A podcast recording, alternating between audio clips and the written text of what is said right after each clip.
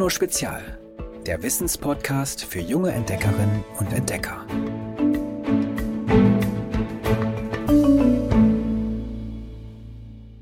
Hallo liebe Ivy, hier ist Emma und ich bin acht Jahre alt.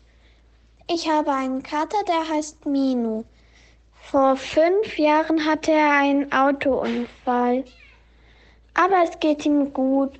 Jetzt hat er nur noch drei Pfoten, aber er springt über Zäune, fängt Mäuse und macht Saltos. Tschüss. Hallo liebes Geolino-Team. Ich habe kein Haustier.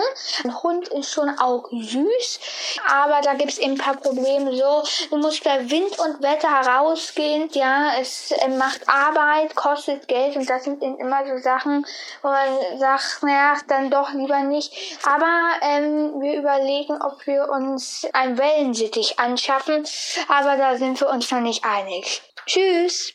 Hallo Ivy, ich bin Mathilda, elf Jahre alt und komme aus Hamburg. Und ich bin Marlene, acht, neun Jahre alt und komme auch aus Hamburg. Und wir haben zwei Kaninchen, die heißen Mumu und Hannah. Tschüss. Hallo ihr Lieben, neue Woche, neue Säugetiere. Ich bin ganz neidisch auf eure Säugetiere zu Hause, denn ich hatte als Kind Haustiere, aber jetzt schon seit ein paar Jahren keins mehr. Wir haben ja auch in unserer Haustierfolge schon mal darüber gesprochen, welche Tiere ich schon alles so bei mir zu Hause hatte. Wisst ihr nicht mehr? Hört einfach noch mal rein. Für heute habe ich mir gedacht, Hund, Katze, Maus sind super coole Tiere, aber die kennt jeder von uns.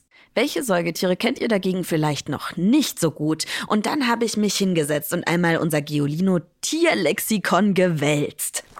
Dabei habe ich gemerkt, es gibt ja wirklich einige verrückte und spannende Säugetiere, richtige Wunder der Natur. Die können so irre Sachen.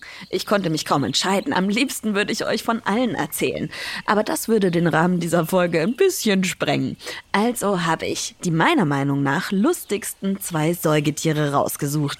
Und zu denen gibt's einige witzige Fakten. Passt nur auf. Einer, über den ich gestolpert bin, ist der große Ameisenbär.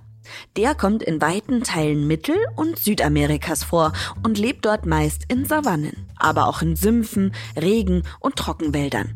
Mit echten Bären haben die Ameisenbären außer dem Namen übrigens nichts gemeinsam. Auf den ersten Blick wirkt er eher, als hätte sich die Natur ein paar Scherze erlaubt, als sie den Bauplan der Ameisenbären erstellt hat. Da ist zum Beispiel dieser langgezogene, schmale Kopf mit den winzig kleinen Ohren und der zahnlosen Schnauze, in dem kaum Platz für das Gehirn übrig bleibt. Oder der buschige, bis zu 90 Zentimeter lange Schwanz, den die Tiere hinter sich herschleppen, wie einen riesigen Staubwedel. Und dann auch noch die scheinbar viel zu lang geratenen, sichelförmigen Krallen an, aber nur drei von fünf Zehen der Vorderpfote. Die sind so lang wie ein Geodreieck. Aber die Natur hat sich bei all diesen Kuriositäten selbstverständlich was gedacht. Für die Ameisenbären sind all diese merkwürdigen Körperteile nämlich überlebenswichtig. Ameisenbären sind nicht gerade die schlausten Tiere.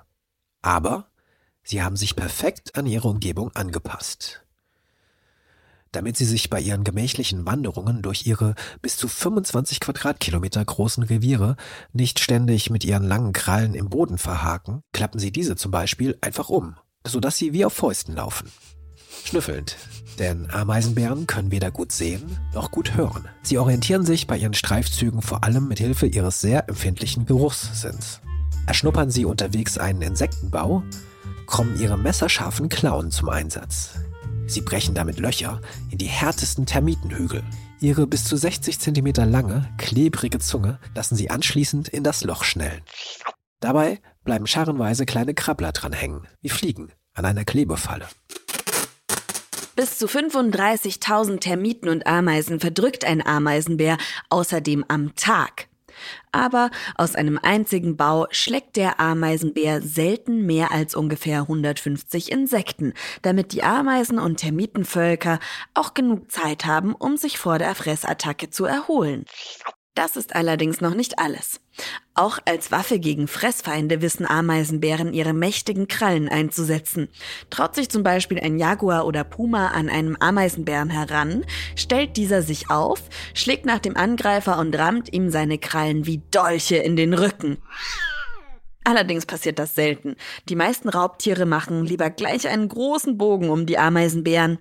Wer hätte gedacht, dass sich diese kleinen ulkigen Tiere selbst vor großen Raubkatzen Respekt einholen? Aber was soll jetzt dieser buschige Staubwedelschwanz der Ameisenbären? Vom Wandern und Wühlen erholen sich große Ameisenbären am liebsten im Schatten der Bäume. Und zwar lange. 15 bis 16 Stunden dösen und schlafen die Tiere am Tag. Ihr buschiger Schwanz dient dann als Decke. Er hält sie in kühlen Nächten warm und tarnt sie noch dazu vor Feinden. So merkwürdig sie also auch aussehen, Ameisenbären sind eine Erfolgsgeschichte der Natur. Ihre Vorfahren haben sich schon vor rund 57 Millionen Jahren entwickelt. Damit gehören sie zu den ältesten Säugetieren Südamerikas.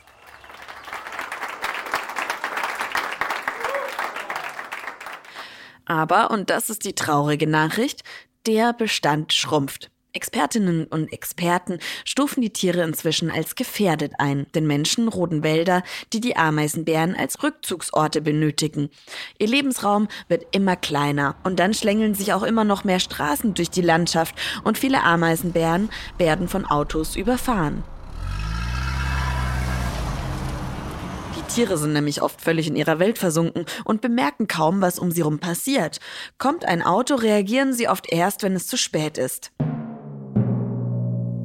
Umso besser, dass es viele Wissenschaftlerinnen und Wissenschaftler gibt, die zum Beispiel im brasilianischen Regenwald mehr über die Tiere herausfinden und dieses Wissen verbreiten. Sie hoffen darauf, dass der Mensch Tiere besser schützt, wenn er nur viel über sie und ihre Lebensweise weiß.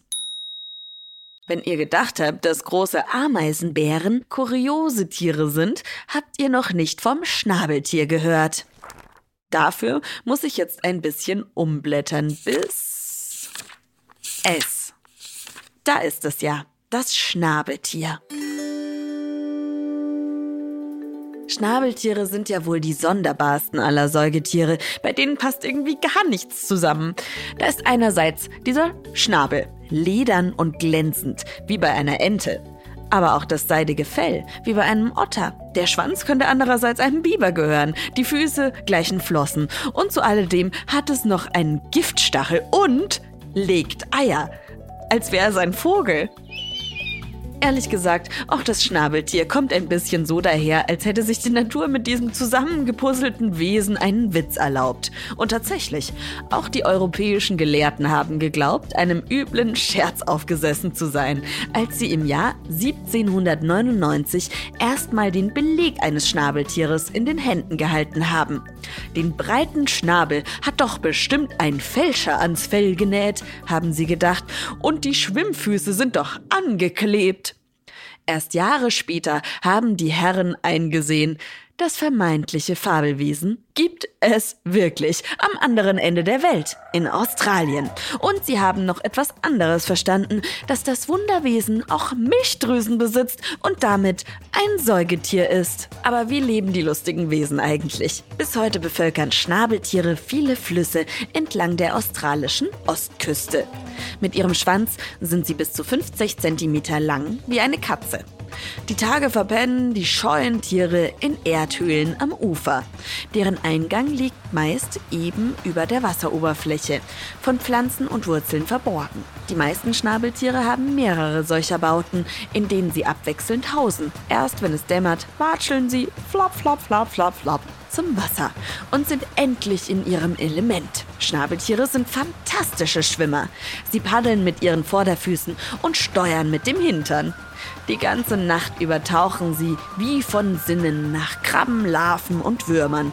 Und das hier ist fast wörtlich gemeint, denn ein Schnabeltier jagt mit geschlossenen Augen und Ohren. Es verlässt sich bei der Jagd nämlich vollkommen auf seinen biegsamen Entenschnabel, den es unter Wasser hin und her schwenkt wie eine Antenne. Mit ihm erspürt es die kleinsten Bewegungen und auch schwache elektrische Signale, die die Muskeln fliehender Beutetiere abgeben. Kein Wurm kann so entkommen. Es ist eben durch und durch, besonders dieses Schnabeltier, das Eier legt. Aber wie kann das eigentlich sein? Es ist doch kein Vogel. Das ist eine Frage, über die die Gelehrten lange gegrübelt haben. Die Vorfahren der Schnabeltiere sind Jahrmillionen alt. Sie stammen noch aus einer Zeit, als Dinos umherzogen. Dann, vor rund 160 Millionen Jahren, haben sich neue, höhere Säugetiere entwickelt. Die Ahnen von Löwe und Bär, die sich über den gesamten Planeten ausgebreitet haben. Aber vor allem in Australien haben viele Sonderlinge überlebt. Zum Beispiel Beutelsäuger wie das Känguru. Oder eben zwei eierlegende Säugetierarten. Der Ameisenigel und das Schnabeltier.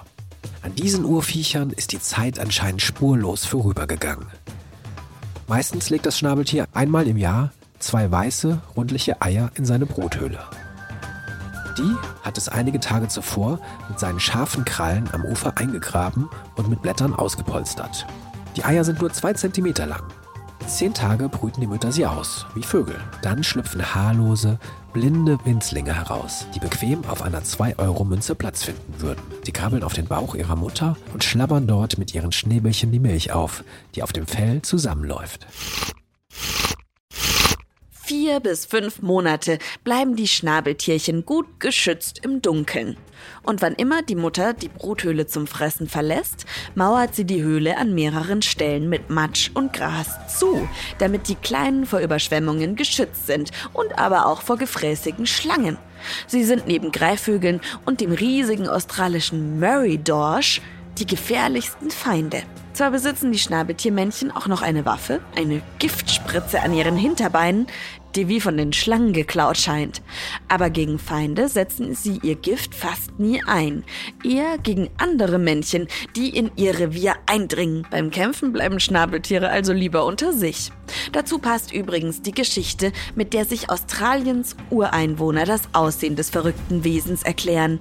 Angeblich wollte es sich dieser Geschichte nach weder den Vögeln noch den Land- oder Wassertieren anschließen, obwohl diese eifrig um es geworben haben. Aber das Schnabeltier fand, dass es zu keinem Grüppchen gehöre, weil es etwas ganz Besonderes war. Na, das passt. Ich klapp den Wälzer hier jetzt mal zu. Aber ich sag's euch, das lohnt sich da durchzublättern.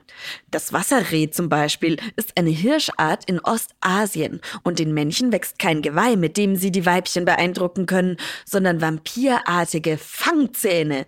Aber zum Glück haben wir ja noch ein paar Säugetierfolgen abgefahren.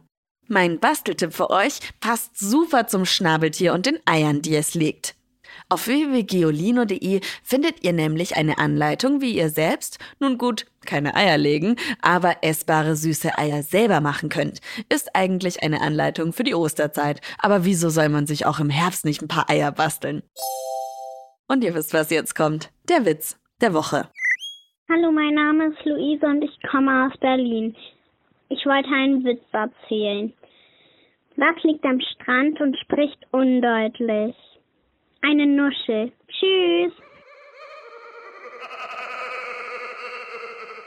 Ich würde mich riesig freuen, wenn ihr mir euren Lieblingswitz schickt, uns abonniert und vielleicht einen Kommentar da lasst.